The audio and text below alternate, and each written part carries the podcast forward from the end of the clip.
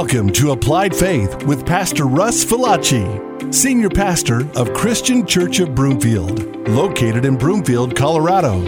Our mission is to provide practical application of biblical truth to help you experience true purpose and lasting change that can begin now. Here's Pastor Russ. Well, we're continuing uh, in our series, uh, Recreated for Influence been looking at how God has equipped us through His Spirit to uh, truly influence this world uh, for the kingdom of God. And in that lies our sole purpose. And that everything we do is an avenue for which we could glorify God and influence people in a way that says there's something bigger in this life, something bigger worth living for. And uh, this may be a two parter because it's a big, big topic, uh, but an important topic. But if we look at Philippians 2 5, Paul says this. He goes, Let this mind be in you, which was also in Christ Jesus. So we're going to stop right there. Is that an important point? That it's a, is there an important, important, important point coming, would you say? He goes, Let this mind be in you, which also was also in who? Okay, so who are we being conformed to the image of?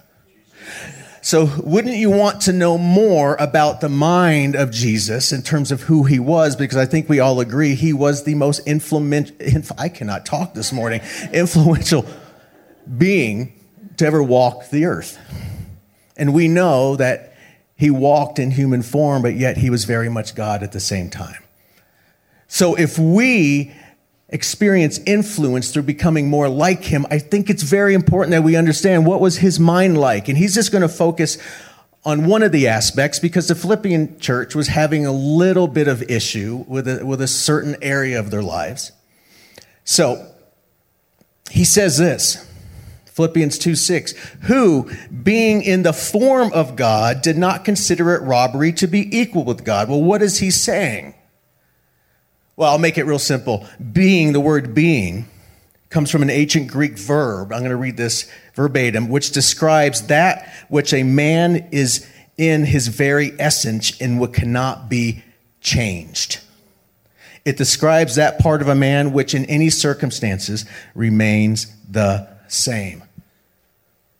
So, Jesus, no matter what form he took, on this earth, he never ceased to be God. It was his being, the unchangeable factor of his life. And when people begin to mess with his deity as he walked, stay away, that's heresy. Okay? Now, this is leading to something very important. Because what he says also, he, he goes, um, He did not consider it robbery to be equal with God. What does that mean? Though he was God, he did not cling to the status. He did not cling to the prerogatives or privileges of deity. He didn't stop being deity. He did not stop being God, but he did not cling to the privileges and we're going to see what that means just a second in terms of how he walked. Remember, we're learning about the mind of Jesus. So Paul is clearly establishing, basically, he's saying Jesus came down as a man, but he was fully God, but he didn't strut around like that. Okay? He didn't flaunt it because there was something else at work. So now in verse 7, it says this, but made himself of what? Okay. Taking the form of a boss or manager, of a bond servant, and coming in the likeness of men. Do we know what a bond servant is? A slave. Not only did he become flesh, let's just think about this. He became and walked and served as a slave. So Paul is making a very clear point here. Let's look about who Jesus, let's look at who Jesus was. Let's look at the mind of Jesus and we are to adopt the same mind because if he did it, then we do it. And if influence was found in terms of how he came, then there's something for us to learn, right? He could have come as anything, but he came as a slave, meaning he's the servitude. He was the sense of subjection, subservancy. Did he have to do that? No. He was God. he, like he was God in human form, but that wasn't enough. He came to serve. Okay. So he continues. He's like, in case that's not enough, he says this. Now, in being found in appearance as a man, because he decided to take that form, he humbled himself and became obedient to the point of death, even to death on the cross or death of the cross. Therefore, God also has highly exalted him and given him the name which is above every name. And that at the name of Jesus, every knee should bow of those in heaven and those on earth and those under the earth, and that every tongue should confess that Jesus Christ is Lord to the glory of God the Father. Whew. Any question as to where Paul might be leading us or the Philippians? It's like, let's look at how Jesus lived and know he is the model. He is the benchmark. He is the pinnacle of how to live our life. And he said, not only did he clothe himself in humanity, not only did he come in absolute service to mankind, took the form of a slave to serve mankind as God. He then died as God.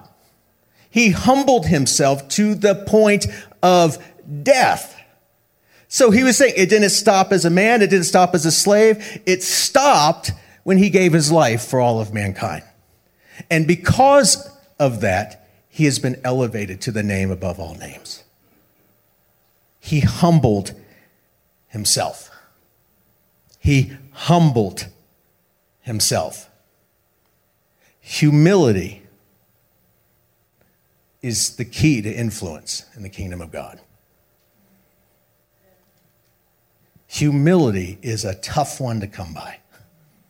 But yet, it was a choice. Jesus humbled himself. That means to depress, to humiliate, to abase, to bring low.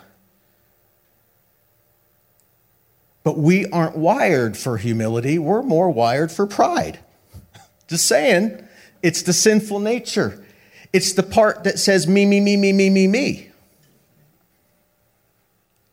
Humility is learned, but humility can be chosen also. But the difference is pride can refer to having an excessively high view of one's importance. Humility refers to having a modest or low view of one, one's importance. We are wired to think that we are very important at some level. We are wired at some level to think that God needs us instead of us going, I am so humbled and know I do not deserve his mercy or grace. And it's only by the grace of God that I'm allowed to follow him, right? But some of us, I mean, any of us can get caught up in our own importance. And let me tell you, it, it's not the way to influence. Pride gets in the way, it creates some major static in our obedience. Because sometimes people see our work or hear our, see our work, feel our work, or they see it, but they feel our pride. Ever been around someone like that? They're doing good things, but yet you feel the pride behind it. So it's very important that all of us begin to assess ourselves because humbling ourselves, it's, it's a verb, it's a daily choice. It's a daily choice because it's not easy it's easy to become very full of ourselves. I love this story because Jesus kind of demonstrate how it is to humble yourself. In Matthew 26, 50, he says this, but Jesus said to him, friend, why have you come? He's just been betrayed. Then they came and laid hands on Jesus and took him. And suddenly one of those who were with Jesus stretched out his hand, drew his sword, struck the servant of the high priest, and cut off his ear. But Jesus said to him, Put your sword in its place, for all who take the sword will perish by the sword. And I love what he says here. Or do you think that I cannot pray to my Father and he will provide me with more than 12 legions of angels? How then could the scriptures be fulfilled that it must happen? That's how you humble yourself. You know, like he was the original to me, Clark Kent. He's just walking around clothed as an individual, but God himself. And at any time, he could have just had the J. well, I don't know. He's talking about over 72,000 of angels, 72,000 angels could have been sent to rescue him, but he did not do it. He didn't strut his stuff. He didn't say, You ain't going to do this. Do you know who I am? He said, If I do that, the will of my Father cannot be done. That's the key to being humble. I have to seek and put up here the will of the Father. No matter what my goals are, no matter how talented I am, no matter how good I am, no matter how successful I am, guess what? God and His will is the most important thing to me and in submitting to that, I will find life. Whew. But let's be real. Sometimes it's hard to live like that because we're all very insecure. It's hard to be humble when you're insecure. It's hard to be humble when you are needing things to feel good about yourself, right? It's hard to give up status when your value is hung up in your status. It's hard, right? At some level, all of us feel like this need to have so we can show. But they're like, Jesus walked as God and he kept it cloaked. Remember the Mount of Transfiguration? When he just showed his glory for the like, first time, and like, you know, Peter and John, he's like, Peter's like, man, this is good for us to be here. This is incredible. Because they're seeing Jesus for who he was. And he only revealed it that once. And yes, he did a lot of miracles. He did a lot of things. He could turn it on and turn it off when it was the will of God. But he walked in subservience to God the Father to serve mankind. So, who are we being influenced by? Jesus. Who are we being conformed into? The image of Jesus. Jesus' mind was humility. I would say sometimes all of us, when we say, man, what's getting me out of bed? Oh, to serve people.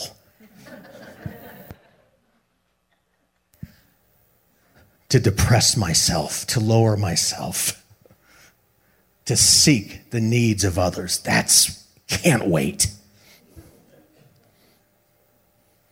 And for some of you, it's the last thing you're thinking about in your work environment because everyone's driving you crazy. Lord, help me serve those coworkers that I want to punch in the throat.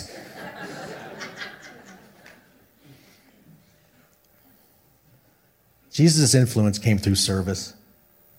Look at this Matthew 20, 20. Then the mother of Zebedee's sons came to him with her sons kneeling down and asking something from him. And he said to her, What do you wish? She said to him, Grant that these two sons of mine, who are his disciples, one on your right, that uh, mine may sit, one on your right hand and the other on the left in your kingdom. Talking about an overbearing mom. They were probably like, Mom, don't, please stop, don't do this. No, you're my kids and you are the best. you are the best and you deserve everything. But Jesus answered and said, You do not know what you ask. Are you able to drink the cup that I'm about to drink? Speaking of his crucifixion, and be baptized with the baptism that I am baptized with, death. They said to him, oh, Yeah, we are able. I think they were called the Sons of Thunder, right? Yeah, they, they you name yourself Sons of Thunder. I, I don't know. I don't know if they came up with it or I don't know. Mom probably did. so he said to them, You will indeed drink of my cup and be baptized with the baptism that I'm baptized with. But to sit on my right hand and on my left is not mine to give, but it's for those for whom it is prepared by my Father. Now, watch this. And when the other ten heard, they were greatly displeased with the two brothers. What? Can you imagine? What is with. We're going to have a talk later when Jesus isn't around. But Jesus called them to himself and said, You know, the rulers of the Gentiles lord it over them, and those who are great exercise authority over them, over them. Yet it shall not be so among you. But whoever desires to become great among you, let him be what? And whoever desires to be first among you, let, let him be your. And just as the Son of Man did not come to be served, but to serve and to give his life as a ransom for many. So do you see what he's correcting? He did not chastise them for wanting to be great. That's an okay desire. But he's like, but this is how it comes. You want to be great in the kingdom, you want to have influence, you humble yourself like I'm about to and like I have. You want to be great? Serve. You want to be great? Be a slave. Because they're thinking, you know, Jesus is still going to come and conquer and deliver them, and they're going to have some, some prestigious prestigious jobs in his kingdom. It was all about power and glory and might and recognition and status. And he's like, You really don't understand the kingdom of God in terms of what I am living for and what I am coming for. And in the kingdom of God, because I am living as an example, the slave is first, the servant is the greatest. And I am demonstrating that to you all. Can you imagine how that messed with their head? Come on. That would mess with any of us. Like, I want to do great things, right? Great things, big things. He's like, be a slave. what? you can't be serious. He's like, well, look how I'm walking. And you don't even know what I'm about to do. And it's not going to make sense, but it will one day and they followed in his footsteps. Now, when we are recreated and reborn, this is so important for all of you to understand. We are equipped with God's DNA to serve. Yay! Do you understand that this level of service and this understanding of how to view our place in this life is spirit born. So when you are born again, and when God talks about He has good works for you to walk in, that the essence of those works is servanthood. It's service to one another. And the world very much has always been do, look at me. Even like he said, those who have authority, it's all about exalting themselves and telling people what to do and showing people how powerful they are, how important they are. And Jesus said, Look at me. I came and humbled myself and walked as a servant to those full of sin, to those who would reject him. So, You see why we might need to spend a little time on this? Because, man, humility just sneak, I mean, pride sneaks up on us. Humility doesn't. But let's look at Galatians 5:16. I say then, walk in the How do we do that? Well, we have the Holy Spirit in us. We have the word that confirms, that the Spirit confirms in terms of this is truth, this is life. This is how to walk. This is how he will lead if we give him time and understand what his voice will say. And he says, And you shall not fulfill the lust of the flesh, pride. For, watch this, for the flesh lust against the spirit, and the spirit against the flesh. And they are what? You can't do both. You're even living in fleshly lust or in line with the Spirit. And any day, there's, there's tension within that. This is our growth. This is our maturity. As we are becoming more mature in Christ and being conformed to his image, the more we walk in the Spirit and the more we recognize the pride of our eyes, the pride of life.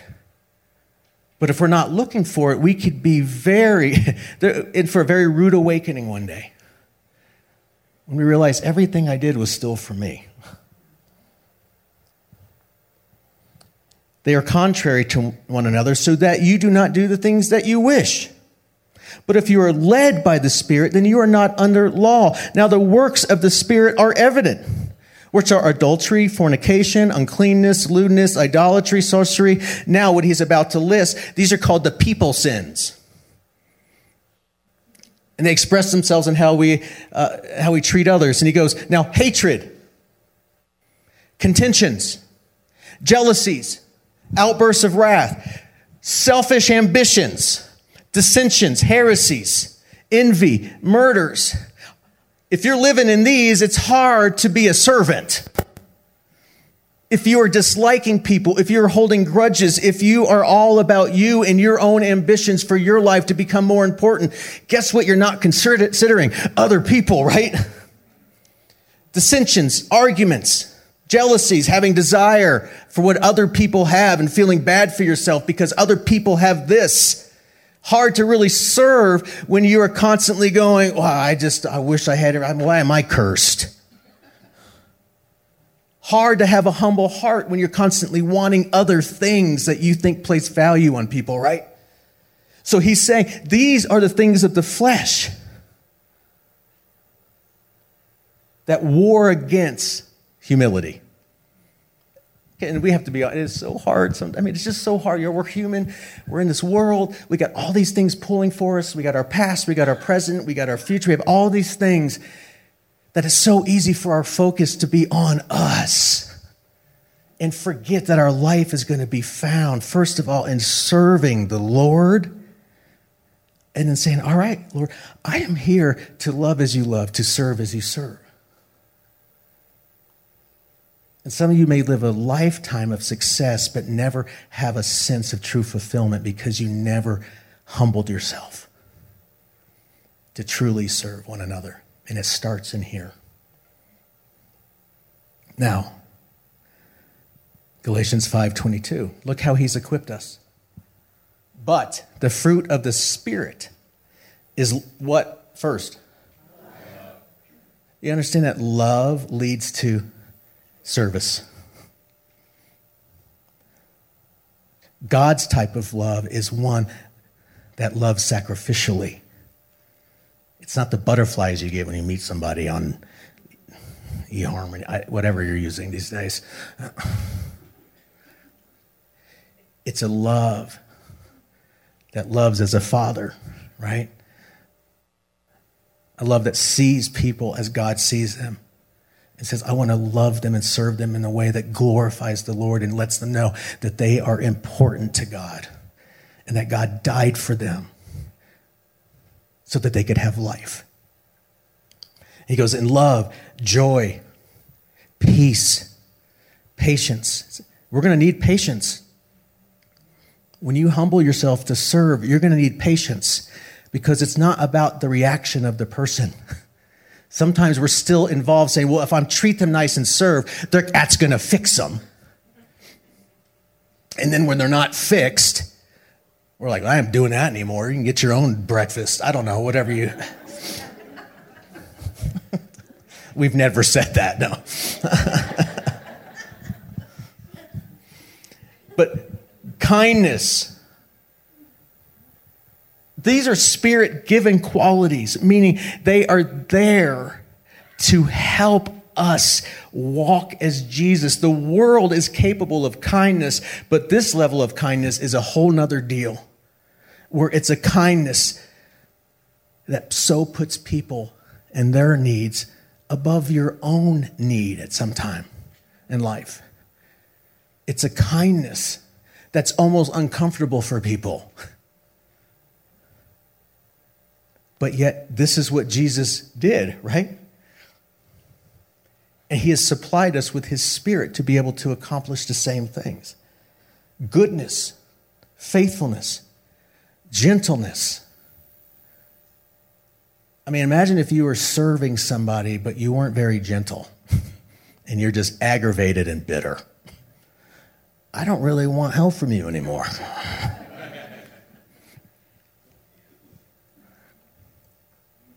Self control. Self control. Self control. What do we have to get under control to humble ourselves? Self. So,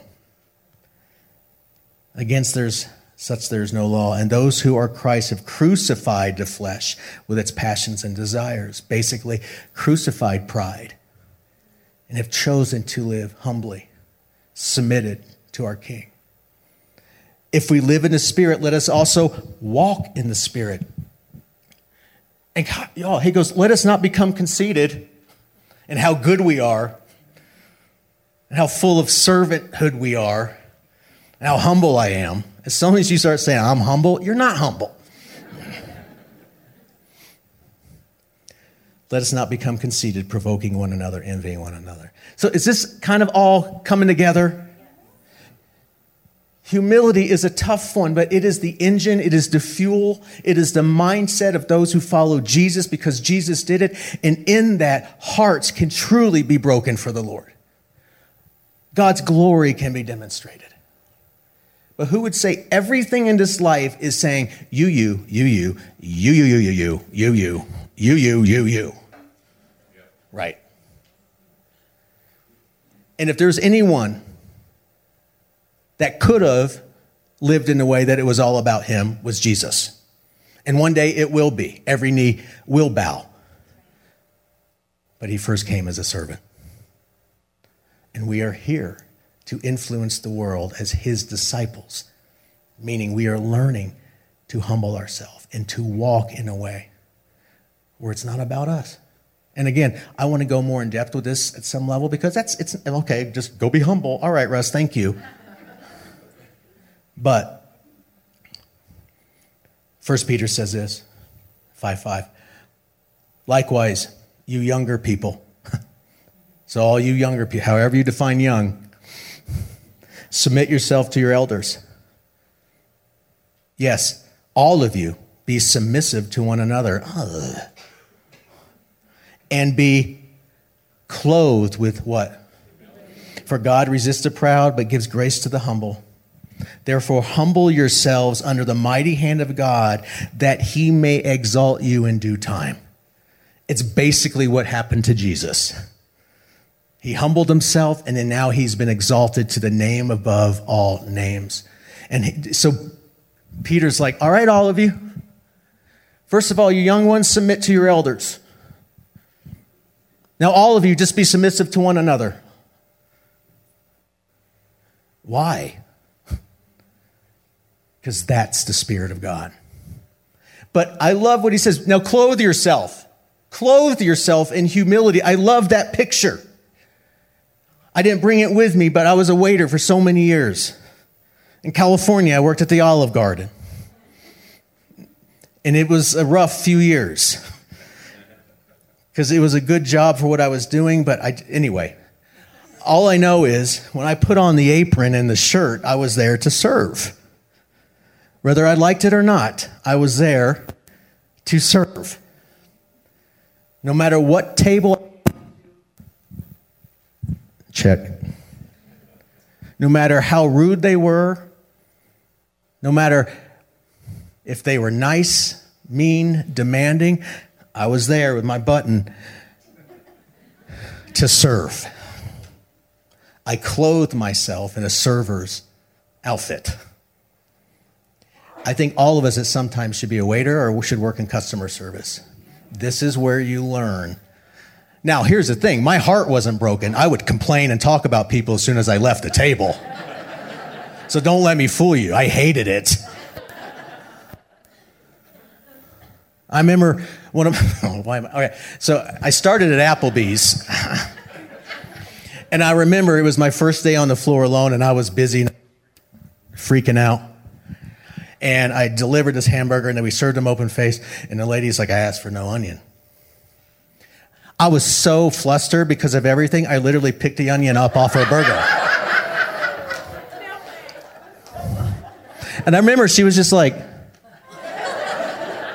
and then I walked away, and but she ate it.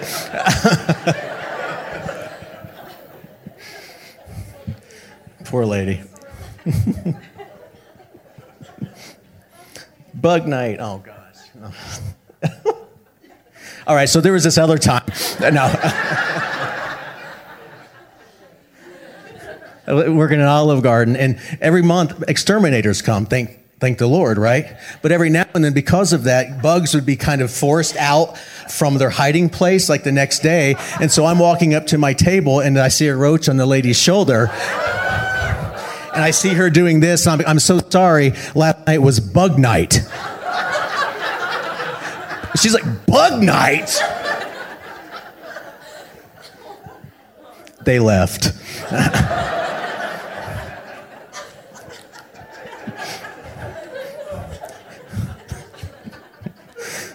Anywho, be glad I'm not a waiter anymore. So, clothe yourself in humility. Every morning you wake up, it's like, Lord, I am here to serve.